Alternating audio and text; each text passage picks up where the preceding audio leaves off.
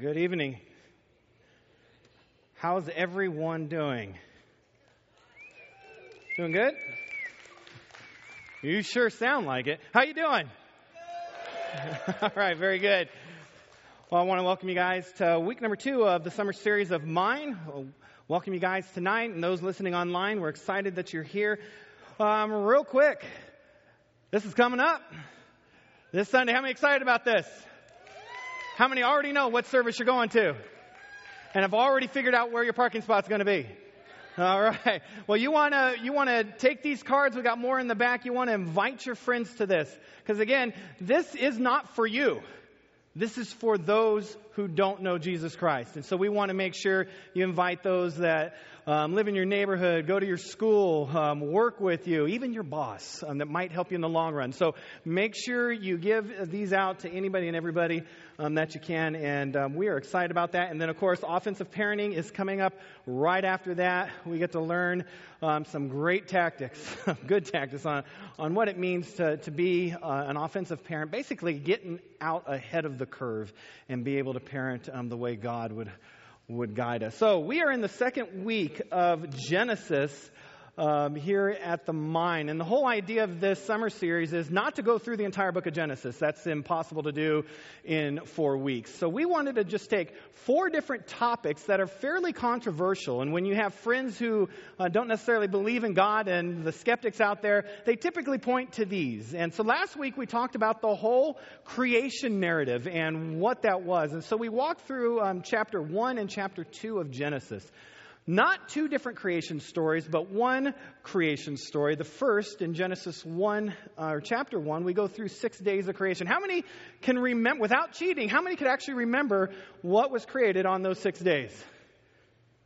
I'm an effective teacher, so that's good. That's good. So let, us walk through that again. What was created on the first day? Well, the earth was already there, it was formless and void. What was, what was created first day? Light. Very good. Okay, and, and was the light good? Yes, and there was evening and morning the first day. What was created um, on the second day? Sky. God separated the waters this way, and in between we get sky. On the third day, God created what? Land. He separated the waters this way. And on the land, what springed up? Springed, that's a mime word. Okay, what, what came about? Vegetation. All right, so day one, two, and three, we sort of built the sets for four, five, and six. So four, what was created? Huh? All the stars, um, not the Hollywood stars, but all the stars, the sun, the moon, um, were placed on day four. And of course, it was good. Day five, the what? The birds and the fish. Yeah, we, fit, we filled this piece up. Okay, and then finally, day six, the one that's important to us, what was created? Animals and mankind. Very good. Give yourself a hand. Very good. Um, we talked about the first five um, words and how important they are. In the beginning, God created. Incredibly important um, passage in the Bible because it sets the entire foundation for everything that follows. In the beginning tells us that there was a beginning. And not only was there a beginning, at that beginning was God. Not just God the Father, but God the Father, Son, and the Holy Spirit. The entire Trinity was there in the beginning. But He wasn't an inactive God, He was an active God. In the beginning, God created. Okay, so very important for us to know. We walked through the creation of man. God breathed life um, into man. Um, we talked about all the animals that um, God created and how man, um, Adam, which means man, named each and every one of them, found out that none of them really floated his boat, so God created a helper, and that is woman. Okay, so on um, day six, God created man and woman, placed them in the Garden of Eden, and that is where we're going to pick it up tonight because we're really going to drop anchor on this whole idea of the fall of man. This whole idea of sin. Okay, so let's go ahead and open in a word of prayer and we'll get going. Dear Heavenly Father, we thank you so much for the opportunity to be here tonight. We thank you for those who um, traveled here, for those who are listening online. And Heavenly Father, I just pray um, that you be with us tonight. I pray that you give us your wisdom. Allow us to see things the way you see them. Heavenly Father, I pray that as we dig into your word, we see your glory and that we give you that glory. Heavenly Father, um, I thank you, thank you, thank you for who you are. I, I, I lift up this Sunday here at Cornerstone, and um, I pray that as people walk away from this Sunday. They will not remember the name Cornerstone. They will not remember the name Michael Irvin. They will remember the name Jesus Christ. And they will be able to mark this Sunday as the day that, that God transformed their lives. And Heavenly Father, I just pray and give us wisdom in being able um, to be here. So it's in your precious name we pray. Amen. All right, turn to your Bible, grab your Bible, turn to Genesis, first book in the Bible. And we're going to go ahead and we're going to be in chapter 3, but we're going to skip back real quick and look at chapter 2. And we're going to look specifically at verse 15. Genesis chapter 2, verse 15. And this is really important. You might want to star it, underline it, highlight it in your phone. The Lord God took the man and put him in the Garden of Eden to work it and take care of it. And the Lord God commanded the man, You are free to eat from any tree in the garden. But you must not eat from the tree of the knowledge of good and evil, for when you eat from it, you will certainly die. So, first question why do that, God? Has anybody ever wondered that?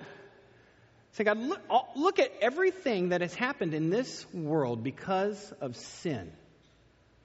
All the evils, the depression, the pain, the suffering. God, why, why do that? Why, why put a, why, why not just take this tree out? Or even better, just don't give us that command and just let us frolic. Just let us frolic naked in the Garden of Eden and just enjoy life. Don't give us that one temptation. How many you ever thought about that? Can I tell you that that messed with me for a long time. God, if you're so loving, and I'm sounding like a skeptic because I was. God, if you're so loving and you're omniscient, you know everything, you know what's going to happen, why do that? Here's why it's called free will. In order to have love, in order to have relationship, because as we've said many times, Christianity is not designed to be a religion. It's designed to be a relationship with the creator of the universe.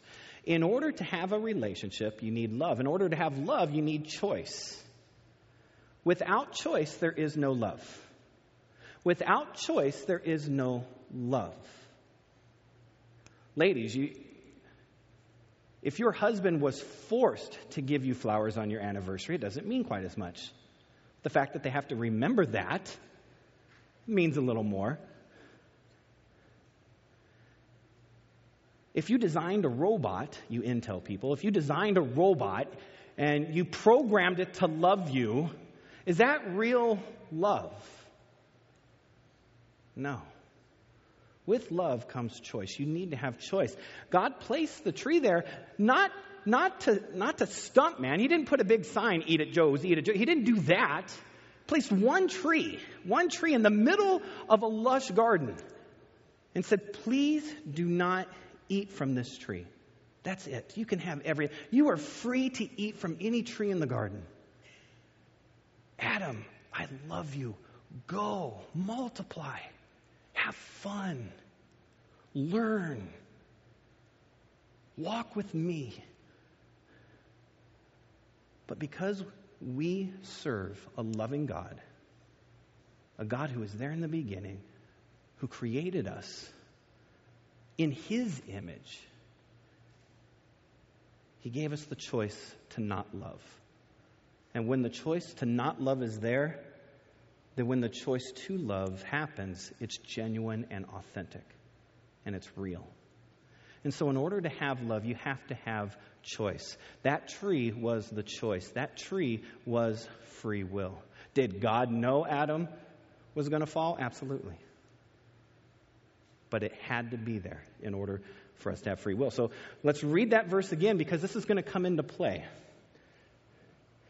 Verse 15 The Lord took the man and put him in the garden to work it and to take care of it. And the Lord God commanded the man, You are free to eat from any tree in the garden, but you must not eat from the tree of the knowledge of good and evil, for when you eat from it, you will certainly die. Now, who else was there? Okay, Satan was there. Eve was not there. This is the person that, as we read through it, we go, okay, Adam and Eve got the warning to not eat from the tree. Eve wasn't created yet. Adam was the one that got the warning. And that'll come into play in the future. Someone mentioned Satan. Nobody asked that question last week. When were the angels created? What day was that? When was Satan created? Here's the answer to that no one actually knows. The Bible's fairly silent on when Satan and the angels were created. But what we do know, it was sometime between day one and day six, or day seven.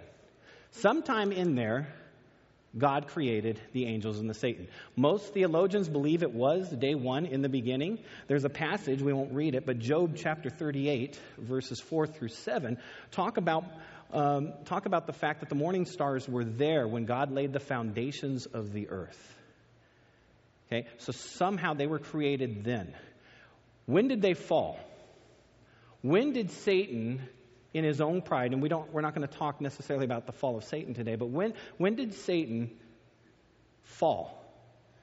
Well, we do know that it had to have happened after our creation narrative, because at the very end, what did God say about all his creation? It was very good. All the creation, that includes the angels. So, sometime between then and th- this moment we're about to read, Satan falls. And I'm going to I'm going to tell you, I believe it was a very short time. I believe it was a very short time. What it was that caused Satan to fall, we don't know exactly. We know he wanted to put himself above God, um, but we don't know the exact um, me- method of, of that. So let's go to ch- chapter 3, and we'll introduce some characters. And we're going to read, read through this fairly slowly.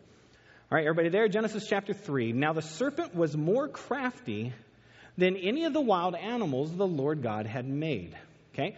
So the serpent gets introduced. Now, the serpent had already gone through, um, passed by Adam. And by the way, um, I hate snakes. I've probably told you this before. I hate snakes, hate spiders. Um, again, I, I would have, if I was Adam, I would have said evil or something. I, uh, snake's not a, a, a bad enough word for it. And spiders, again. Um, if I was Noah, they would not have got on the ark. They would have been with a woolly mammoth. They would have been extinct right there. Um, so here's the serpent. Now, the serpent was more crafty than any of the wild animals. We don't know exactly what the serpent looked like. We do know it's different than what he looks like today. Whether he was able to be upright, um, how he was able to talk, we don't know. We know there's several several spots in the Bible where God spoke through um, animals, and this is a hiccup for a lot of skeptics. Going, okay, okay, Chris, my uncle, my uncle, my cousin would love to do this. And it's always some kind of secret. So, um, Chris, do you really believe the snake spoke? That's just allegory, right? Do you really believe? And I'm like, well, yeah, absolutely. And they're like, and you can just see the, oh, foolish mortal, you know, the arrogance. And but yeah, I absolutely believe it. And here, here's why. It is not a far leap for a snake to speak if after what we just studied last week happened. If you're willing to say that in the beginning, God, if you're willing to say, yes, I do believe in the supernatural, yes, I believe God was there at the beginning, yes, I understand that um, I don't believe in naturalistic evolution because um, I believe that the law that um, you, um, there's the cause and the effect, and we have this beautiful effect. What was the cause? And in a naturalistic universe, that law goes undefined. You can't you can't figure that out. It, it, doesn't make sense. The only way to get out of that is when you get to the supernatural. So if I'm going to say, yes, I believe there is a God, and God is supernatural, and God created, He breathed life into everything, I really honestly have no problem with that God who created the universe making a snake talk okay, allowing snakes to talk or, or um, donkeys to talk. And I have no problem with a supernatural angel who is Satan um, being able to possess uh, a snake. So here we got in the beginning. Now the serpent was more crafty than any of the wild animals the Lord God had made. So apparently Satan um, has um, possessed or speaking through um, this created serpent. Um, Satan obviously has fallen at this point. Listen to what he says. And he said to the woman, Did God really say you must not eat from any tree in the garden? Okay? So here's what we need to understand because this plays for us in today as we get tempted. As we go through temptations in life, and whatever your temptation is, maybe it's something you're looking at on the computer, maybe it's a, uh, a temptation um, to cheat or to lie or to build yourself up, maybe it's the fact that hostess is back and you know you're going to be tempted by Twinkies, whatever it is. It always starts when Satan tempts or when demons tempt Here's how it typically starts Did God really say? Temptation always casts doubt on God's word. Temptation always casts doubt on God's word. Did God really say you must not eat from any tree in the garden? Question. The woman said to the serpent, We may eat fruit from the trees in the garden, but God did say, you must not eat fruit from the tree that is in the middle of the garden, and you must not touch it, or you will die. So here we have Satan in a little session with Eve, questioning God's word. Now, Satan means the accuser. When he was created as an angel, he was Lucifer. Now he's Satan, the accuser. He's already casting doubt. He's questioning God's word. Eve, did God really say this? And look how Eve starts out. Eve starts out by saying what? She starts defending God, okay? Starts out fairly okay. The woman said to the serpent, We may eat fruit from the trees in the garden. But God did say, You must not eat fruit from the tree that is in the middle of the garden, and you must not touch it, or you will die.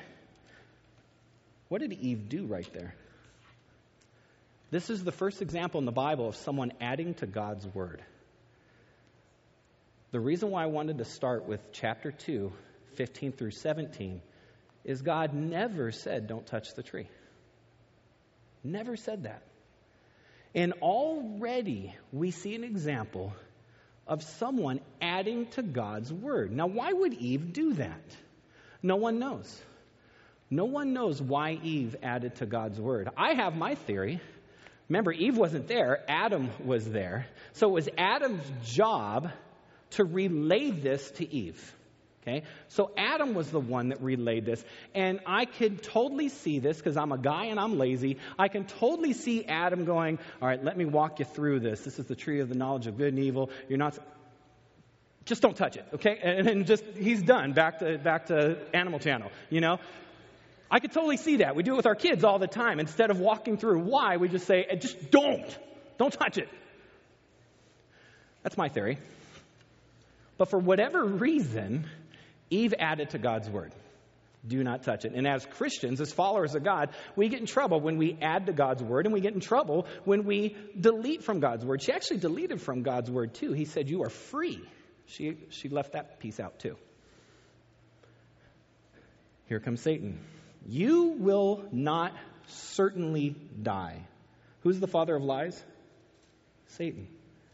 The serpent said to the woman, For God knows that when you eat from it, your eyes will be opened. Satan is telling the truth there. And you will, you will be like God, knowing good and evil. Okay, so Satan has managed to twist God's word. He's managed to get Eve to twist God's word. He's casted doubt. He's made Eve think that there is something greater to be had. God is withholding something, and the temptation's there. Now, has Eve sinned yet? She has not acted upon the temptation. She has not acted upon the temptation. And then we go, verse 6. When the woman saw that the fruit of the tree was good for food and pleasing to the eye, and also desirable for gaining wisdom, she took some and ate it. She also gave some to her husband who was with her, and he ate it. Those last three words are when sin entered the world. Didn't take long it's like the Titanic. Man, you couldn't even get across the ocean. It didn't even take long before everything went to the bottom of the ocean. Okay? Perfection lost. Man's arrogance. What is sin? It's acting independently of God's will for your life. That is the classic definition of sin. Acting independently of God's will for your life. Satan convinced Eve that there is a better plan for you. God's withholding something. And, and if you would just do this, you can actually be like God. What was the reason Satan fell? He wanted to be like God. Eve fell for it. And then there's Adam. Doo-doo-doo. We don't know when Adam appeared on the scene. Probably had a bunch of fruit, eating like a pig, who knows. And he, he came upon the scene at some point in this conversation. She gave some to him, and he ate. Now, Adam and Eve weren't dumb. Remember, they, they were created before the fall. They were perfect. Scientists say we have just like a small percentage of our brain that we use. Our sense of hearing, sense of sight, smell, just small percentages. The geniuses of all time, the Einsteins of the world, had maybe 10 more percent than the average human. What would it be like to have, to have access to 100% of your brain? To be able to see things with 100% clarity? The smell, the touch, the sound? Could you imagine the beauty of that? Adam and Eve weren't dumb. I honestly believe when, when Solomon asked for wisdom and God granted it, and wisdom biblically is being able to see things the way God sees them. If you have biblical wisdom, you can see things, plans, the way God sees them. I honestly believe God just gave Solomon 100% access to his brain. So here is Adam and Eve, perfect, Sure, they were beautiful. Not sure if they had a belly button. That's for another talk. Perfect specimens. And here comes the serpent, possessed by Satan, the accuser, casts doubt on God's word, gets Eve to twist God's word, convinces her that there's something better. The grass is greener on the other side. She took, what did she take by? What did she eat? We don't know.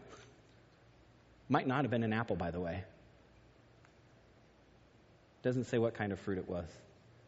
But whatever it was, she took some and ate. And by the way, the fruit wasn't toxic. It wasn't the fruit, it was the act of disobeying that brought sin into the world. Satan's brilliant. Satan's good at what he does. He's been around a long time. He has hatred for us, he has jealousy for mankind. He's a brilliant leader. He was able to lead a lot of angels to fall and turn their back on God. And in essence, they went from angel to demon. Demon's just, that's a fallen angel. That's all that means. So, as Christians, we got to see this and understand God's plan for our life and how we can defend ourselves against Satan's tactics. I want you to keep your finger there and turn all the way to the other side of the Bible to 1 John.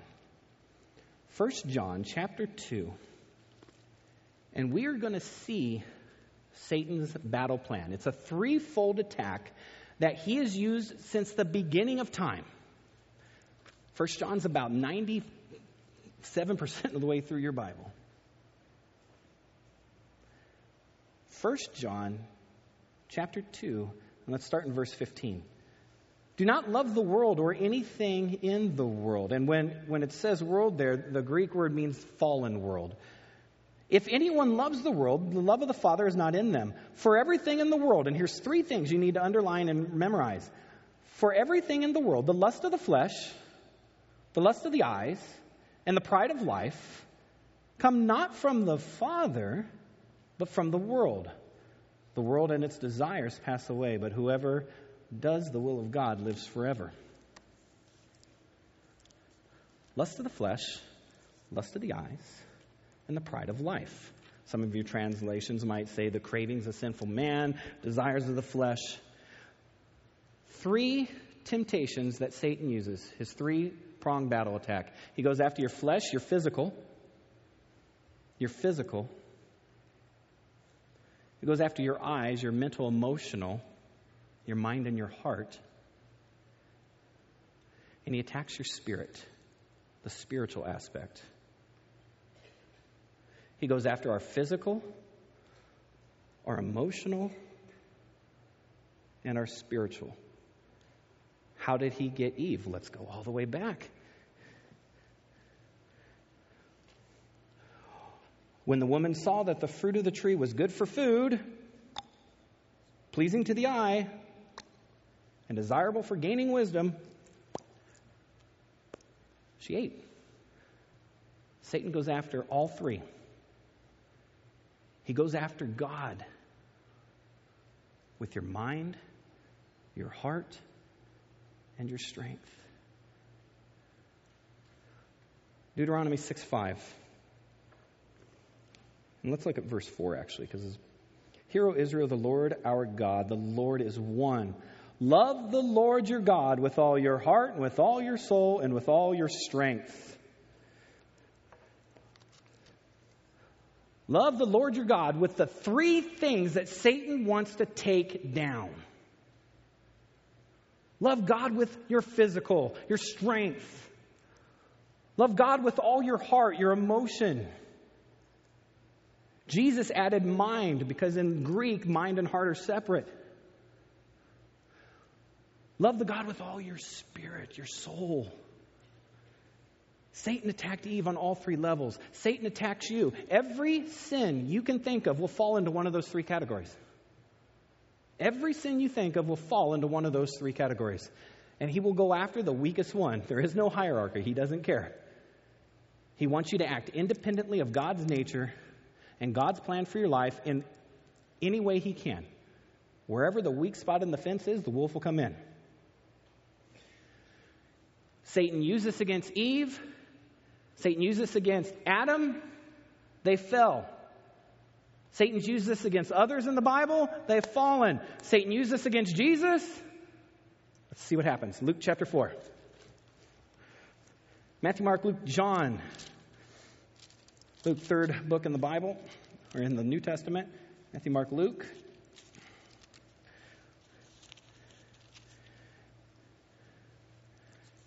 Jesus was just baptized by John the Baptist. We see the entire work of the Trinity there as the dove comes down and God pronounces, This is my son. Soon as that happens, watch what happens with Jesus.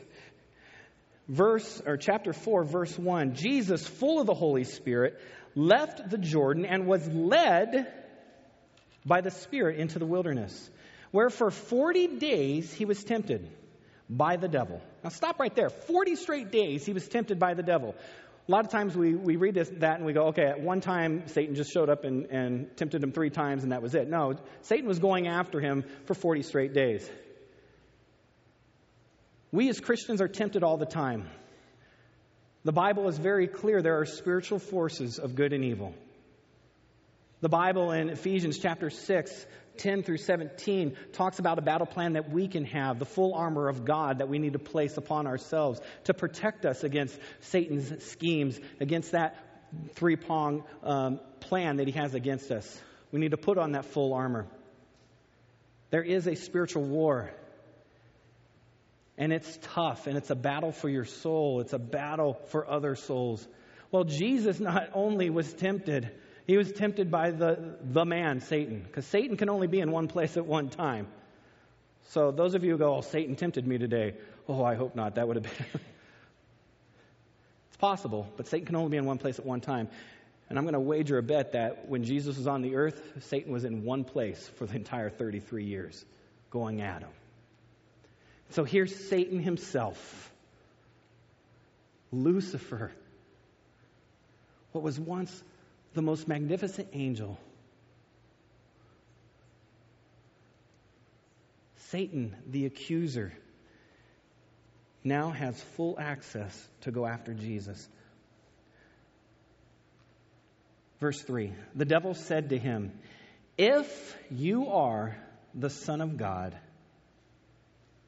tell this stone to become bread.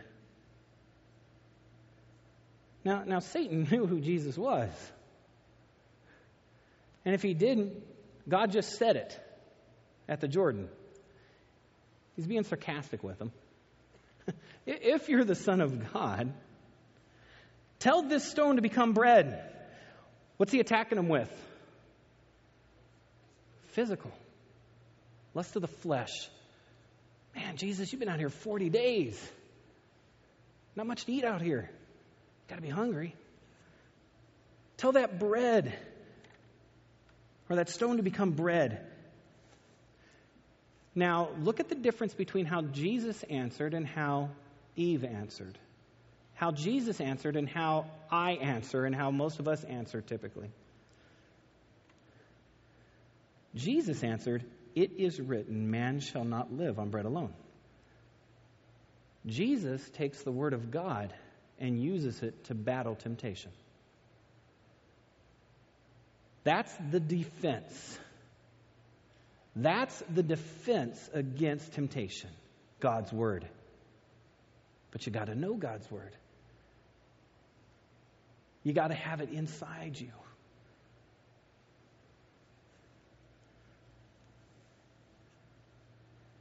And again, it wasn't hard. Jesus could have snapped and here, here's bread. He, he did some pretty crazy miracles when he was on earth. Turning a stone into bread is not that hard. And again, Satan didn't even care if Jesus ate. Satan was trying to go deeper. The hunger was just a trigger. Satan was wanting Jesus to do this, act independently of God's nature and God's plan for his life. So he tried the physical, that didn't work. Verse 5 The devil led him up to a high place and showed him in an instant all the kingdoms of the world. And he said to him, I will give you all their authority and splendor. It has been given to me, and I can give it to anyone I want to. If you worship me, it'll be all yours. Here, Jesus, here's all the kingdoms. Here's all the kingdoms. And Satan could have given him that. And Jesus could have taken that. Jesus was an incredible leader, an incredible speaker. If he wanted to, he could have ruled the world. No problem. He could have gone his own route, theoretically, and taken over the world. There hasn't been a speaker on earth that has been as powerful as Jesus. And here's Satan is lying at his feet. Here's all, all the riches, all the kingdom. Lust of the eyes. Jesus, take it, it's yours. But in doing that, you're going to have to worship me. What does Jesus do? It is written, worship the Lord your God and serve him only. Okay, lust of the flesh didn't work, lust of the eyes didn't work. Jesus quoted Deuteronomy both times. Verse 9 the devil led him to Jerusalem and had him stand on the highest point of the temple. If you are the Son of God, he said. And by the way, this if in Greek is different than the first two. The first two are sarcastic. This, Satan's actually questioning him. I don't even think you are God. I don't even think you're God. If you are the Son of God, he said, throw yourself down from here, for it is written, He will command His angels concerning you to guard you carefully. They will lift you up in their hands so that you will not strike your foot against the stone. He's quoting Psalm 91. Now, when I was young, I used to read Psalm 91 every night because my mom was one of those that was, was sort of freaky, and I thought demons were going to eat me alive every night. So I would just read Psalm 91. I didn't even really believe in Jesus. I just believed that someone needed to protect me from the demons outside my, my house. Satan is quoting the Bible. By the way, Satan does that. Satan knows his Bible backwards and forwards. Satan is the father of lies, but he'll even use half truth and he'll even use the Bible as long as he gets you. Remember, Satan doesn't win by you joining the occult. That's not how he wins. He wins by you leaving God. He doesn't care how you leave God, if you go to the occult or you go to a cult or you go completely away and become an atheist. He doesn't care. He wins as long as you don't go to God. Jesus, and he brings him up to the very point of the temple. And this point in the temple in Jerusalem is, is overlooking the Kidron Valley. In other words, everyone can see Jesus from here. And what's he want him to do? Throw yourself off. Now, now why, why that? Why is this a spiritual attack? He wanted Jesus once and for all to declare, I am the Messiah. Here I go. And what a great way to do it for all the Jews to see, for Jesus to be floating down on angels' wings. What do you think Jerusalem would have done in that instant? Um, they would have gone down, and Jesus, that was it. Rome probably would have went, okay, that's all I need, and they probably would have done that.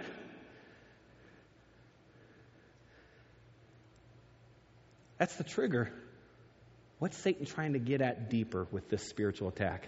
And why didn't Jesus? Have you ever wondered why Jesus didn't come into Jerusalem like that instead? Oh, he came on the donkey. Okay, it's much more effective with angels. Why? Because God's plan was the cross. But Jesus could have ushered in peace and prosperity. He could have healed all sickness. There would have been no more poor, no more homeless, no more leprosy. Jesus could have ushered in the kingdom, the very thing the Jews wanted, the end of Rome, the Messiah as the head. Jesus could have been that. And we would have had peace on earth, and when the people closed their eyes for the last, they would have been in hell forever. Jesus is like, no, no. Jesus answered, It is said, Do not put the Lord your God to the test. When the devil had finished all this tempting, he left him until the appropriate time. The same three temptations that Satan uses against us, that Satan has used since the beginning of time, the same three temptations that caused Adam and Eve to fall and sin to come into the world, Jesus used God's word Jesus, even though it would have been easier to eat, even though it would have been easier to be declared king, even though it would have been easier to usher in peace in the world, it would not accomplish God's plan. This thread that's been going since, since Genesis 3:15, which we'll get to, that God will take care of this sin. And this thread goes throughout the Old Testament and it leads up to Jesus. And Jesus is like, no, it's God's plan. It's God's plan. I am not going to elevate myself above God. When Satan tempts you, he's trying to get you to be your own God. And I fall all the time. It's hard.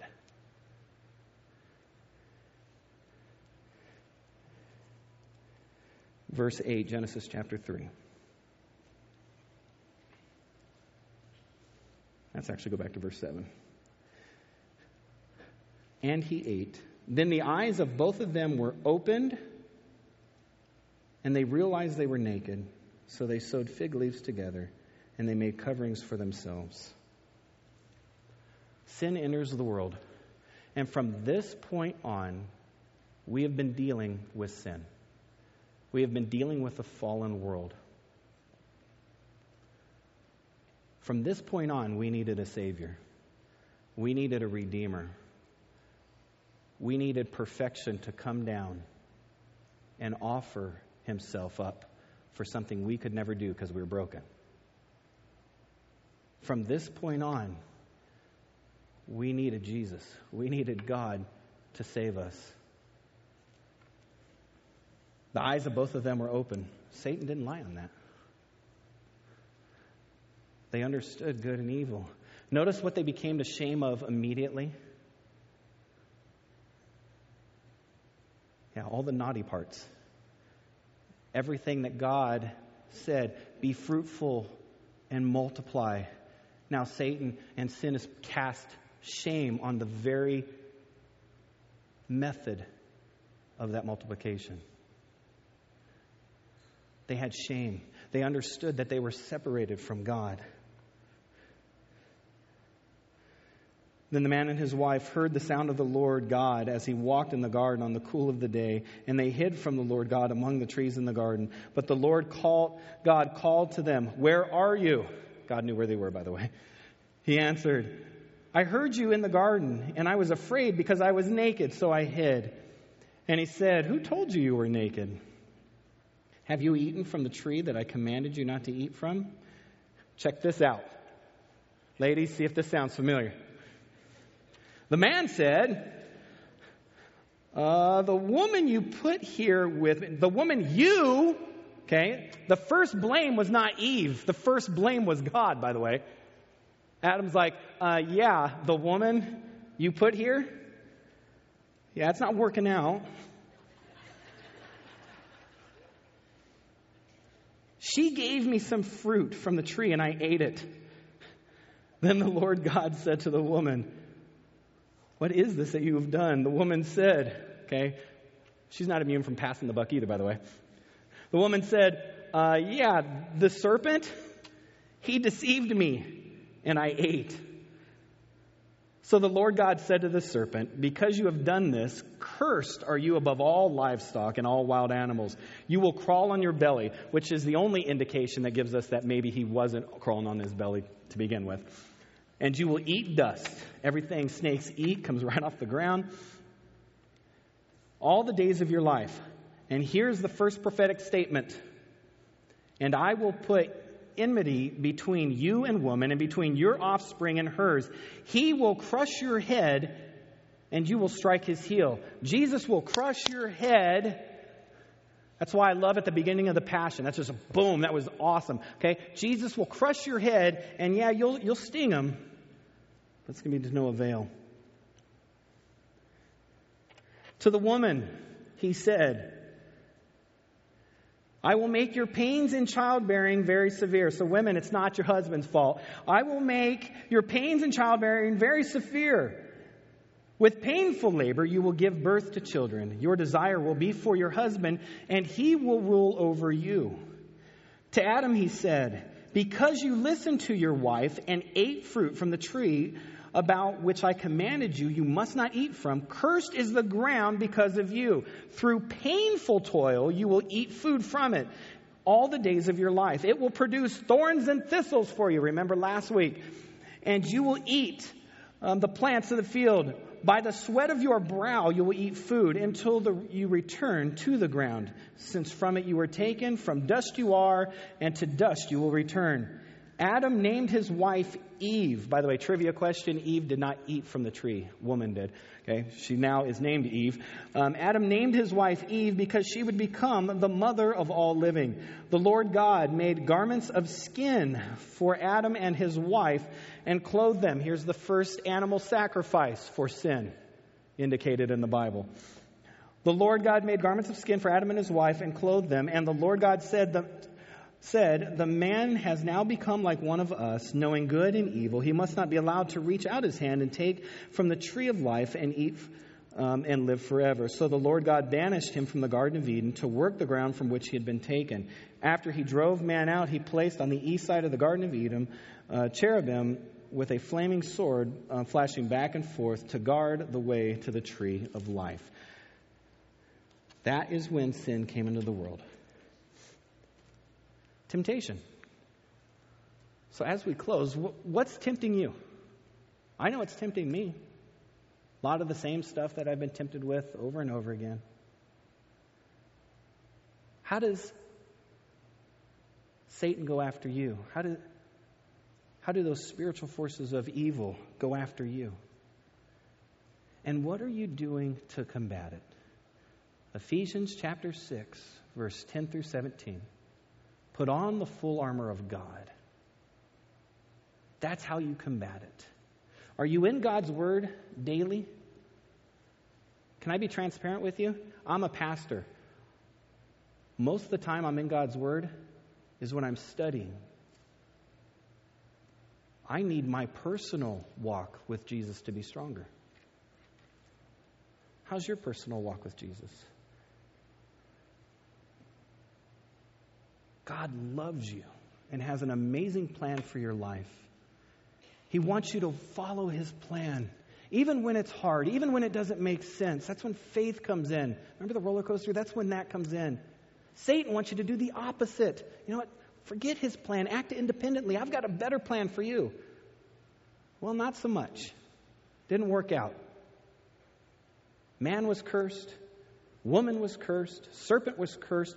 All of creation groans with the curse of sin and is awaiting that glorious day when Jesus comes back. Where are you at with Jesus? Jesus is the Redeemer. He is the one who pays our debt. The Bible says if we confess with our mouth Jesus is Lord and believe in our heart that God raised him from the dead, you will be saved.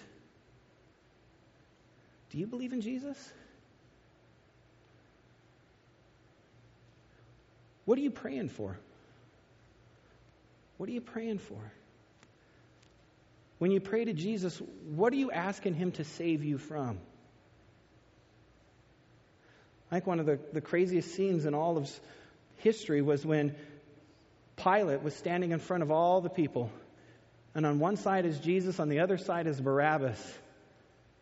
Here's the Messiah. And the same people that you were yelling, Hallelujah. Five days earlier, were now yelling, Crucify. Because their version of a Messiah was different than what God's plan was. Their version of a Messiah was Barabbas, that instant fix, a guy who's going to go face to face with Rome. And I, and I remember watching The Passion and watching any of the movies and just being so mad. How can you yell, crucify him? How can you do that to Jesus? He came to save you. But then the very next day, as I pray to Jesus, I'm praying for everything that is a quick fix in my life. I'm praying to everything that Barabbas represented and not Jesus. And that's how Satan gets you. Hey, here's a quick fix.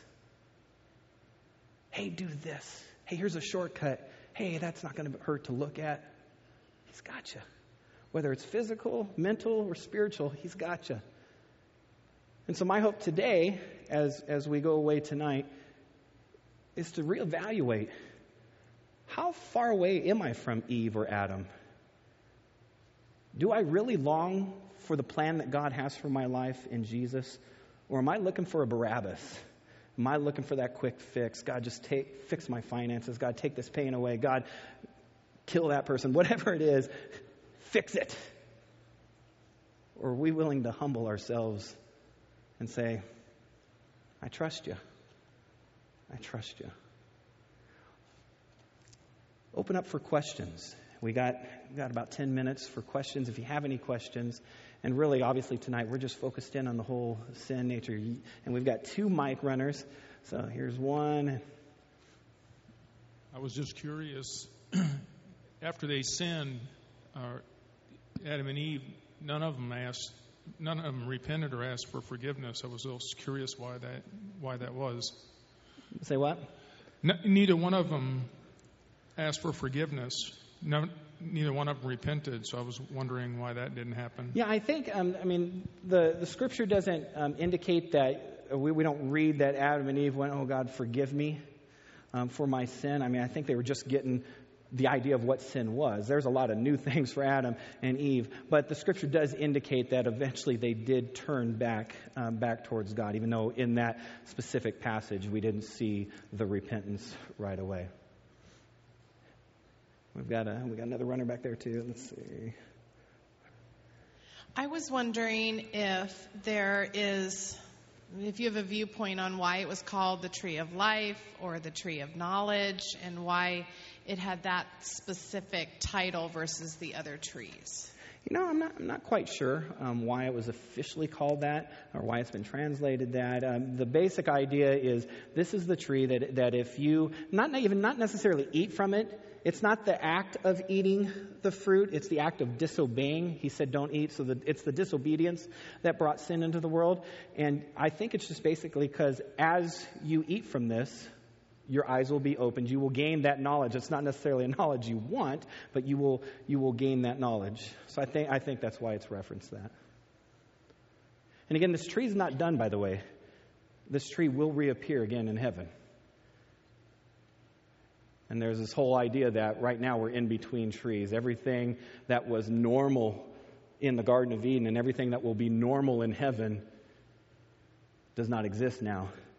And so we're in sort of abnormal stage, a fallen world. And so when we see miracles, it, it, it's, it's God bringing a little taste of normal. This is what it used to be. This is what it will be. Yep. Yep.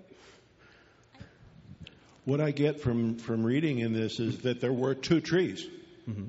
There was the tree of the knowledge of good and evil that he told them not to eat from, mm-hmm. and they did. Yes. There was another tree, the tree, the tree of life. Yes. The tree of life and the tree of knowledge are two different trees. Yes. So the, the tree, tree, of the, life. The tree it, of life is immortality. Correct. He said, it, and God said, if we don't get them out of here, mm-hmm. they're going to eat from the tree of life too.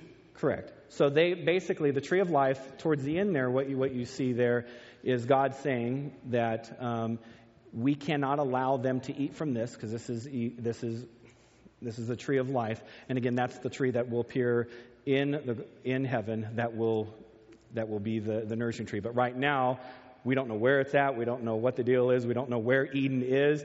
To be honest, and we'll talk about this next week when the flood comes we have no idea what, what the topography of the earth looked like before the flood, so where the, where the Garden of Eden, Eden was. But yes, you're absolutely right.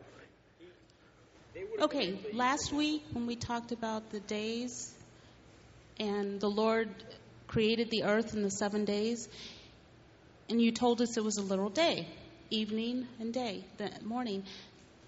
Do we know, or has there been any study of how long Adam and Eve were in the garden before she became Eve, before they sinned? Do we have any idea? no one knows.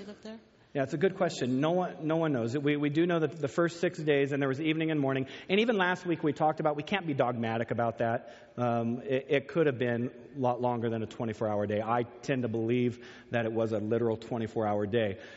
How long it took them to go from that day when everything was declared good and when they fell, we don't know. We have some hints in the fact that there is no indication of any kids. There is no mention that they laid together or anything like that. So I'm guessing it was fairly short, a short time in, in, in the garden because they were given um, the command to be fruitful and multiply.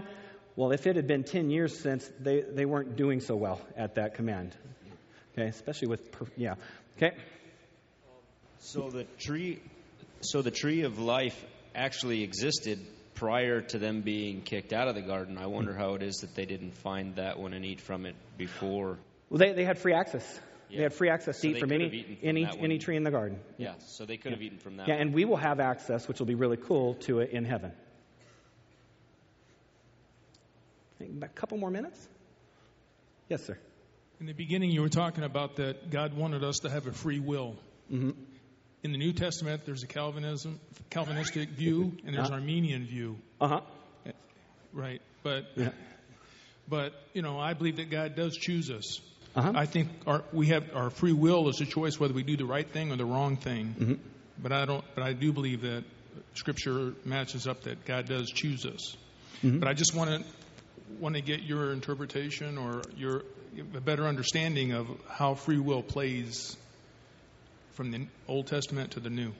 Hey, I think, um, and you, you, just introduced a new series that the mine will be doing next spring. No, I'm just kidding. Um, so um, basically, I, I believe that Adam and Eve had that choice. And we, we see it play out because they chose to disobey. Okay? So they had that free will to, to do that. God did not make them do that. God did not force that upon them. It was their own free will, and it was placed there because as a loving God, He gives us the free will. Because if He would not have given us the free will, then we, I don't think you can have love. I don't think you can have relationship. Okay? And so in that in that moment, there had to be that tree. And God chose the tree. God chose the tree to say, this is what I don't, this is, this is the choice I don't want you, don't want you to make. As far as the whole Calvinism and Arminianism, whether we're predestined or, uh, again, now that is a whole another another topic. Um, but in, in that, when your free will, okay, you can choose to do the right thing or the Mm-hmm. wrong thing, but you can't choose your consequences, right? I mean, that's that's really what it comes down to. You have a free will to do right. You know, mm-hmm. it's either right or it's either wrong. Mm-hmm. But if you choose the wrong, then you'll continually you'll get the consequences. Yeah, you have to deal with those consequences. Right. Yeah, and the consequences of this was sin entering the world. And sin, the classic definition is, okay, acting independently of God. And what sin means is death and separation. From this point on, we were separated from God. Okay, we were separated from God. And we would remain separated from God until we got that bridge, that Jesus, to be able to close that gap for us. But even in that, even as Jesus died on the cross, conquering sin and death, rose from the dead, even though he was our perfect lamb, the blood of Jesus cleanses us, we still have that choice to either choose Jesus and open that gift or to reject him and continue in our separation. And I say continue because as we talked, there's that misnomer that God will God throws people to hell. God doesn't throw anybody to hell. People are already separated and going there. Hell literally is separation. We are already separated, but God gives us the choice to choose Jesus and allow Him to pay our debt. Okay. All right. I'm going to pray, and then if there's any other questions, I, I will be here um, up front to, to answer those. Next week, we're going to get into another tough issue for skeptics out there, and this is Noah and the ark and the flood. Okay, the whole worldwide um, flood and what that meant and why would God be so mean to all that kind of fun stuff. That's going to be next week. So if you want to um, read ahead, get into Genesis 6 through 9, um, that'll catch us up um, for next week. All right, let's go ahead and close in prayer. Dear Heavenly Father, we thank you so much for your love. We thank you that you loved us so much that you sent your one and only Son to die on the cross in our place. Heavenly Father, I just pray as Christians, and I believe most of us in here are, as followers of you, that we will understand the absolute gravity of sin. And we understand what it means to act independently of your plan for our lives. Heavenly Father, we, we thank you for Jesus. We thank you that, that if we ask Jesus into our heart and ask for forgiveness of our sins and turn our life over to Him, we will be justified. Our penalty will be taken care of. But Heavenly Father, give us the burden to understand that there are people still separated from God. And we have the burden, we have the calling, we have the command to go and tell and invite. Give us the wisdom to see things the way you see them. Give us the wisdom to live a life worthy of the call. Heavenly Father, I do lift up Cornerstone this Sunday. I pray that your message, the gospel of Jesus Christ, is presented loud and clear. Heavenly Father, I pray that you bring those who need to hear you, that need to have your love. Heavenly Father, use us to spread the word. And Heavenly Father, we thank you for tonight. We thank you for those who came out to the mine. Um, give us the wisdom to not merely listen to the word, but to go out and do what it says. Give us the, the power and the strength. Give us that armor to stand up against Satan's schemes in our life and those temptations, whether they're physical, mental, emotional, whether they're spiritual, whatever it is, that you give us the strength in you, in your word, in your Son, to stand firm. We love you. We praise you. It's in your precious name we pray. Amen. Hey, thank you. Thank you so much for coming out. If you have any questions, we'll grab you up front. See you guys next week.